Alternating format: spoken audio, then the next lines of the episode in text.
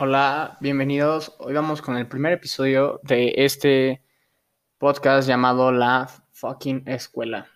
En este hoy vamos a hablar de los las materias que hay en la escuela, las cuales verdaderamente serán útiles. Es decir, si nos ponemos a pensar, y yo creo que todos lo hemos pensado, eh, de las 11 materias que tenemos, entre 9 y 12 materias que tenemos a lo largo de toda nuestra escuela, ¿cuántas de ellas funcionan realmente? Si nos ponemos a pensar, siempre, siempre hay materias de relleno. O sea, nunca falta en ninguna escuela esta típica materia como, no sé, orientación educativa. ¿Por qué orientación educativa en la que el maestro ni siquiera sabría qué decirnos? Es más, hoy en día ni siquiera tienen la opción de decirte qué hacer, ni siquiera podrían orientarte hacia una carrera si quisieras o hacia lo que debes de hacer porque como maestros ya no pueden decirnos qué hacer, ya es una ley. Entonces, realmente, ¿qué hacen? Nos dan presentaciones de temas como relaciones en la familia. Y creo que todos hemos pensado cuando estamos en ellas que esta información nos va a ser en la vida nada útil, al menos en el momento en que nos las están dando.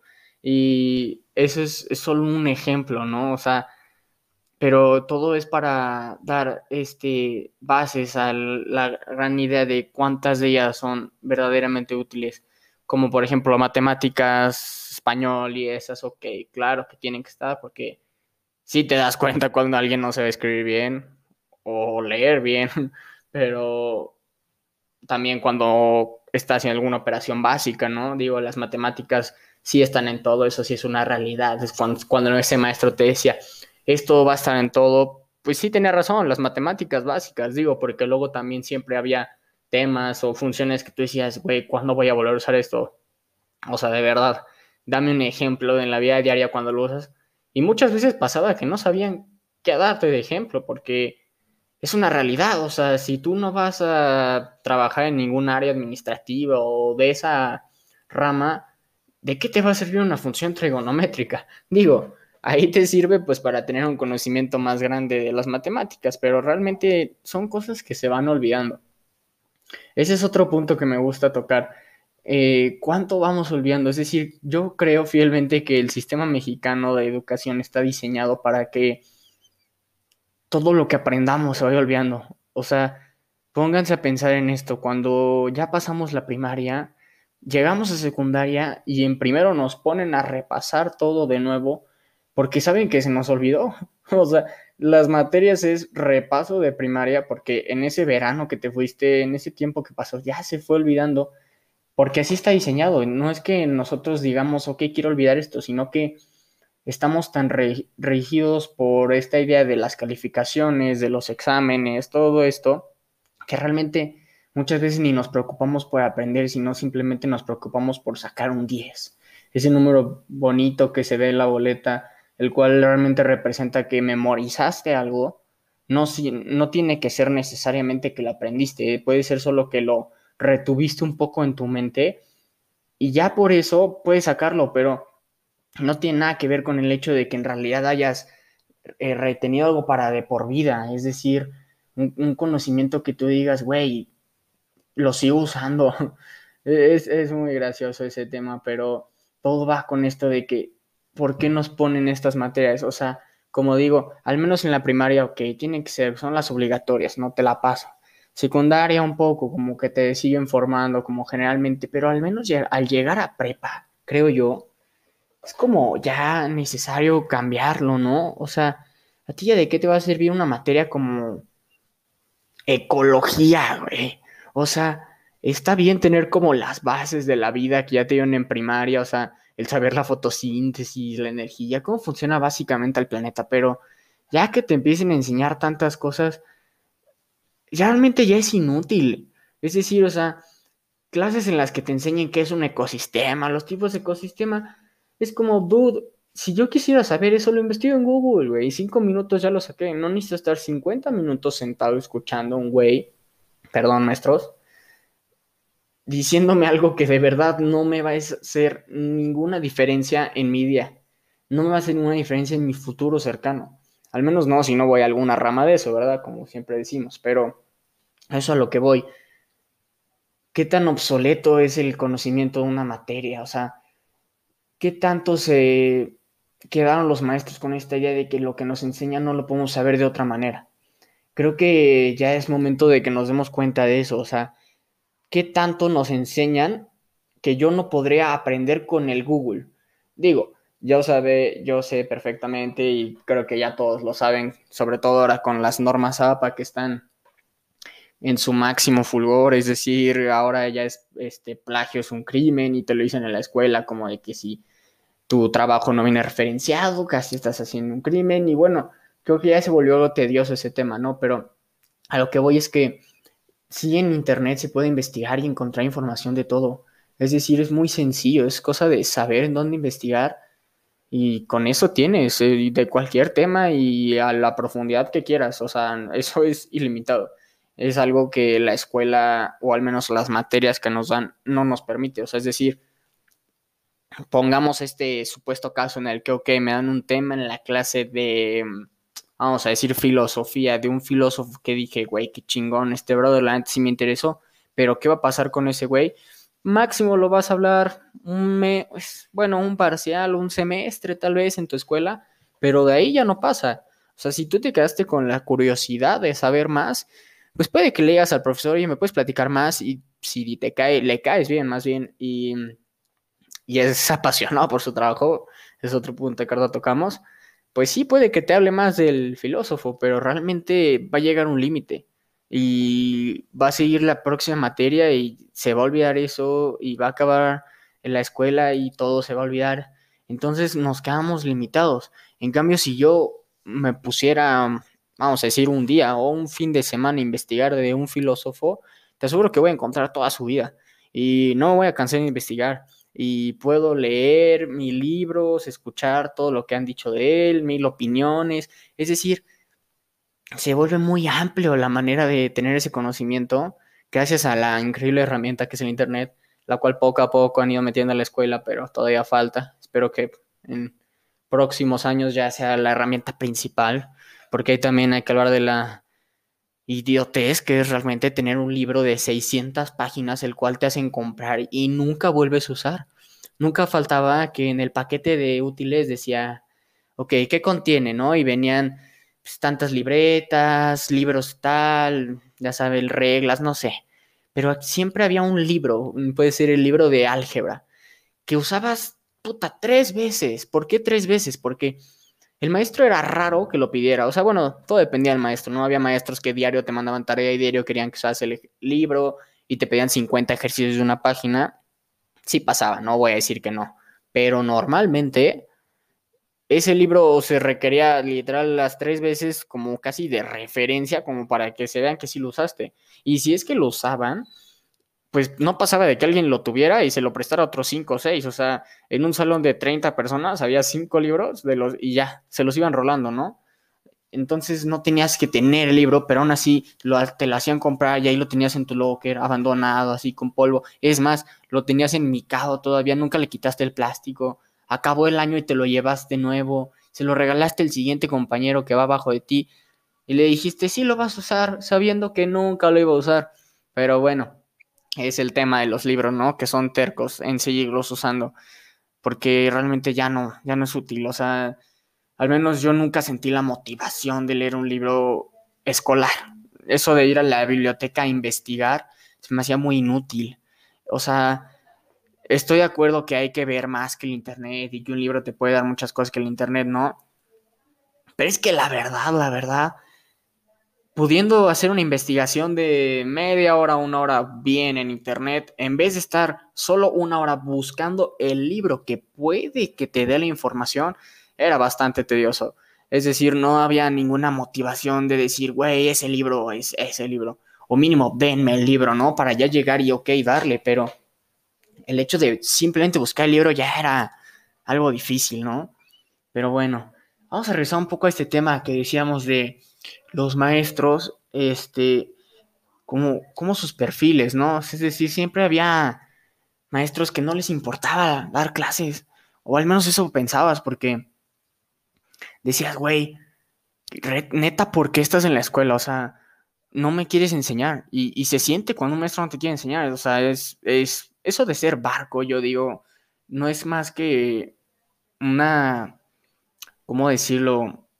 Como una reacción del maestro de, de cero interés a lo que está pasando en la clase.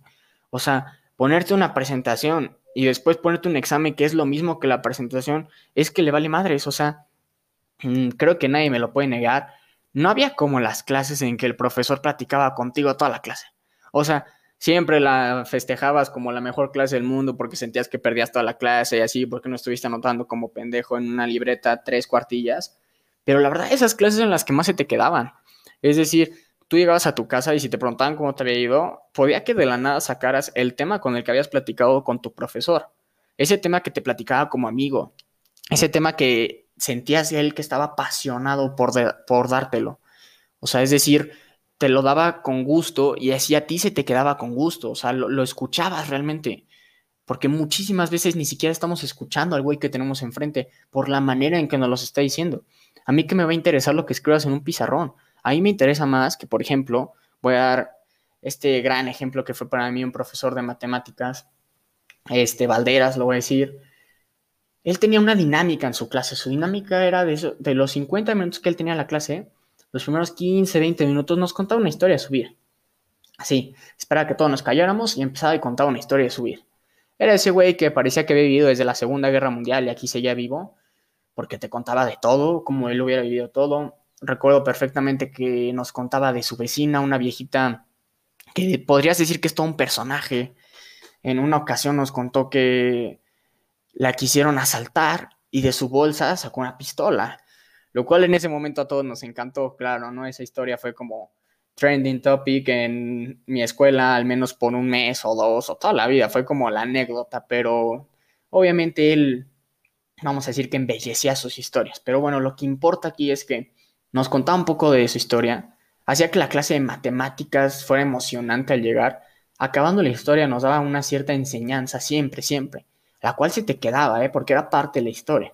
Y ya acabando eso, ibas a hacer ejercicios, ibas al tema, te explicaba y vamos a decirlo que psicológicamente estabas listo para poner atención y listo para la clase porque estabas feliz. O sea, en tu mente el hecho de ir a matemáticas ya no era algo estresante, era algo relajante en el que estabas tranquilo y por eso lo que te enseñaban te entraba y lo disfrutabas. Es decir, hacer 50 ejercicios ya no era tedioso, era algo que decías, güey, ok, va, me está gustando, lo estoy entendiendo, me gustó la clase, ¿por qué no hacerlos, no?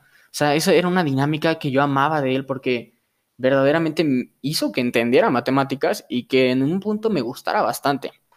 Cosa que, digo, es enteramente de los maestros. O sea, el hecho de que te guste una materia o no te guste depende del maestro al 100%. Al 100%. O sea, volviendo a la tutoría, si la tutora o de orientación educativa fuera alguien muy agradable, o sea, alguien que de verdad podías platicar chingón con él, porque ahí es otro tema. Yo llegué a tener un tutor, el cual todos amaban porque era como otro compa, o sea, era, era un amigo realmente. En vez de enseñarte el tema así aburrido, te enseñaba el tema desde su vida y te decía, güey, así, o sea, te hablaba de güey. Y esa cercanía en esos temas era lo que realmente hacía que aprendieras. Porque la verdad es que a mí de qué me va a servir que me hablen de sexualidad presentándome una, una investigación del IMSS en vez de hablarme de él, sus experiencias, datos concretos y luego decir qué nos podría pasar a nosotros así en forma de broma. Yo sé que no es lo más común, pero es como la manera en que más podrías aprovechar ese tipo de clases, ¿no? Porque siempre va a haber materias las cuales tú tienes que aprovechar, o sea, literalmente tienes que, porque sabes que después va a venir más de ellas y que si no estás listo en ellas, pues te va a ir mal. Y hay materias que simplemente dices, no me van a servir en nada, no les tengo la mínima importancia, entonces no les voy a poner atención. Es, es un caso muy sincero y es por esto de que el maestro no me la da como DVD. O sea, la motivación no se siente y si no hay motivación, pues tampoco hay motivación de los alumnos por aprender. O sea, de eso depende todo. O sea, las materias no es que todas sean malas, es simplemente la forma en que se dan. Y bueno, ahora vamos a lo digital.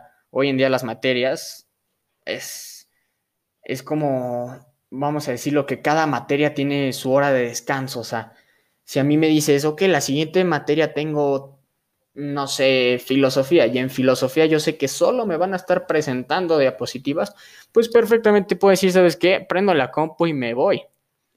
En cambio, si por ejemplo filosofía fuera un punto en el que nos dijeran, ok, la siguiente clase vamos a hablar de tal autor, necesito que lean un poco porque cada quien va a dar su postura de ese autor.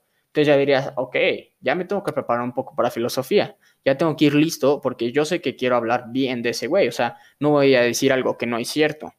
Y ya de ahí volverías a una dinámica más interesante de algo que debería, de verdad es muy aburrido, o sea, escuchar a alguien hablar de filosofía, sinceramente, eh, suele ser aburrido, más a las 7 de la mañana en línea, o sea, no hay nada de interacción y eso hace que la clase sea horrible. Volvemos a ecología en línea. Ecología, medio ambiente, como le quieran llamar, botánica, en todos lados. Este, esta materia realmente, o sea, dices, güey, no, no, no la quiero. Y estaría padre que pudiéramos decir, no quiero esa materia, ¿no? O sea, que dijéramos, ¿sabes qué? Yo cambio esa materia por diseño, yo cambio esa materia por algo de derecho, no sé, o sea, materias que si realmente están enfocadas a cosas reales de la vida profesional o de la vida en sí, pues sí son muy buenas, y no, pues no, ¿verdad? Pero bueno, si pudiéramos cambiar nuestras materias, mejoraría muchísimo la escuela. O sea, por ejemplo, en esto de que ya llegas al sexto de prepa, en casi todas las preparatorias, al menos sé yo, hay áreas, es decir, el área ya tiene toda la vida, pero son como las básicas, ingenierías, matemáticas, humanidades, biológicas, todas esas, ¿no? Las básicas que siempre hay. Al menos en mi escuela crearon una nueva que se llama arquitectura y diseño. Esa la verdad estaba muy padre porque ya estaba como muy definida, ¿no? Pero el tema de las áreas es que desde, desde un inicio que tú vas al área, sientes una cierta motivación, esa motivación que ya estabas perdiendo de la escuela porque llevabas viendo lo mismo cada año, pero de palabras diferentes, de maestros diferentes realmente, pero era el mismo tema. Llegas a sexto y tienes esta esperanza de que vas a ver al fin cosas que te gustan. Puede que sean difíciles, pero al fin te gustan.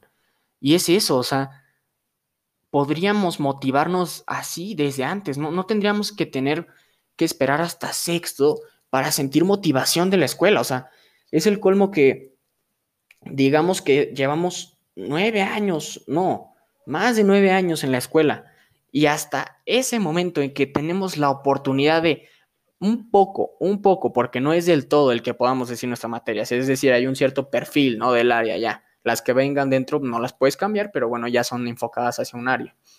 Pero es, esa mínima parte de ya como que sentir que está más personalizada hacia ti, hacia tus gustos, ya te hace que quieras aprender un poco. Ya el hecho de que no lo hagas es porque no quieres. O sea, ahorita en línea es lo mismo. El que no aprende realmente sí es porque no quiere. O sea, es una, vamos a decir que es un porcentaje entre el maestro y el alumno el, hecho de aprender o no. Yo diría que viene siendo un 70-30, vamos a decir que un 60-40. 60 es la responsabilidad de los maestros y 40 es la responsabilidad del alumno, su decisión de sí aprender.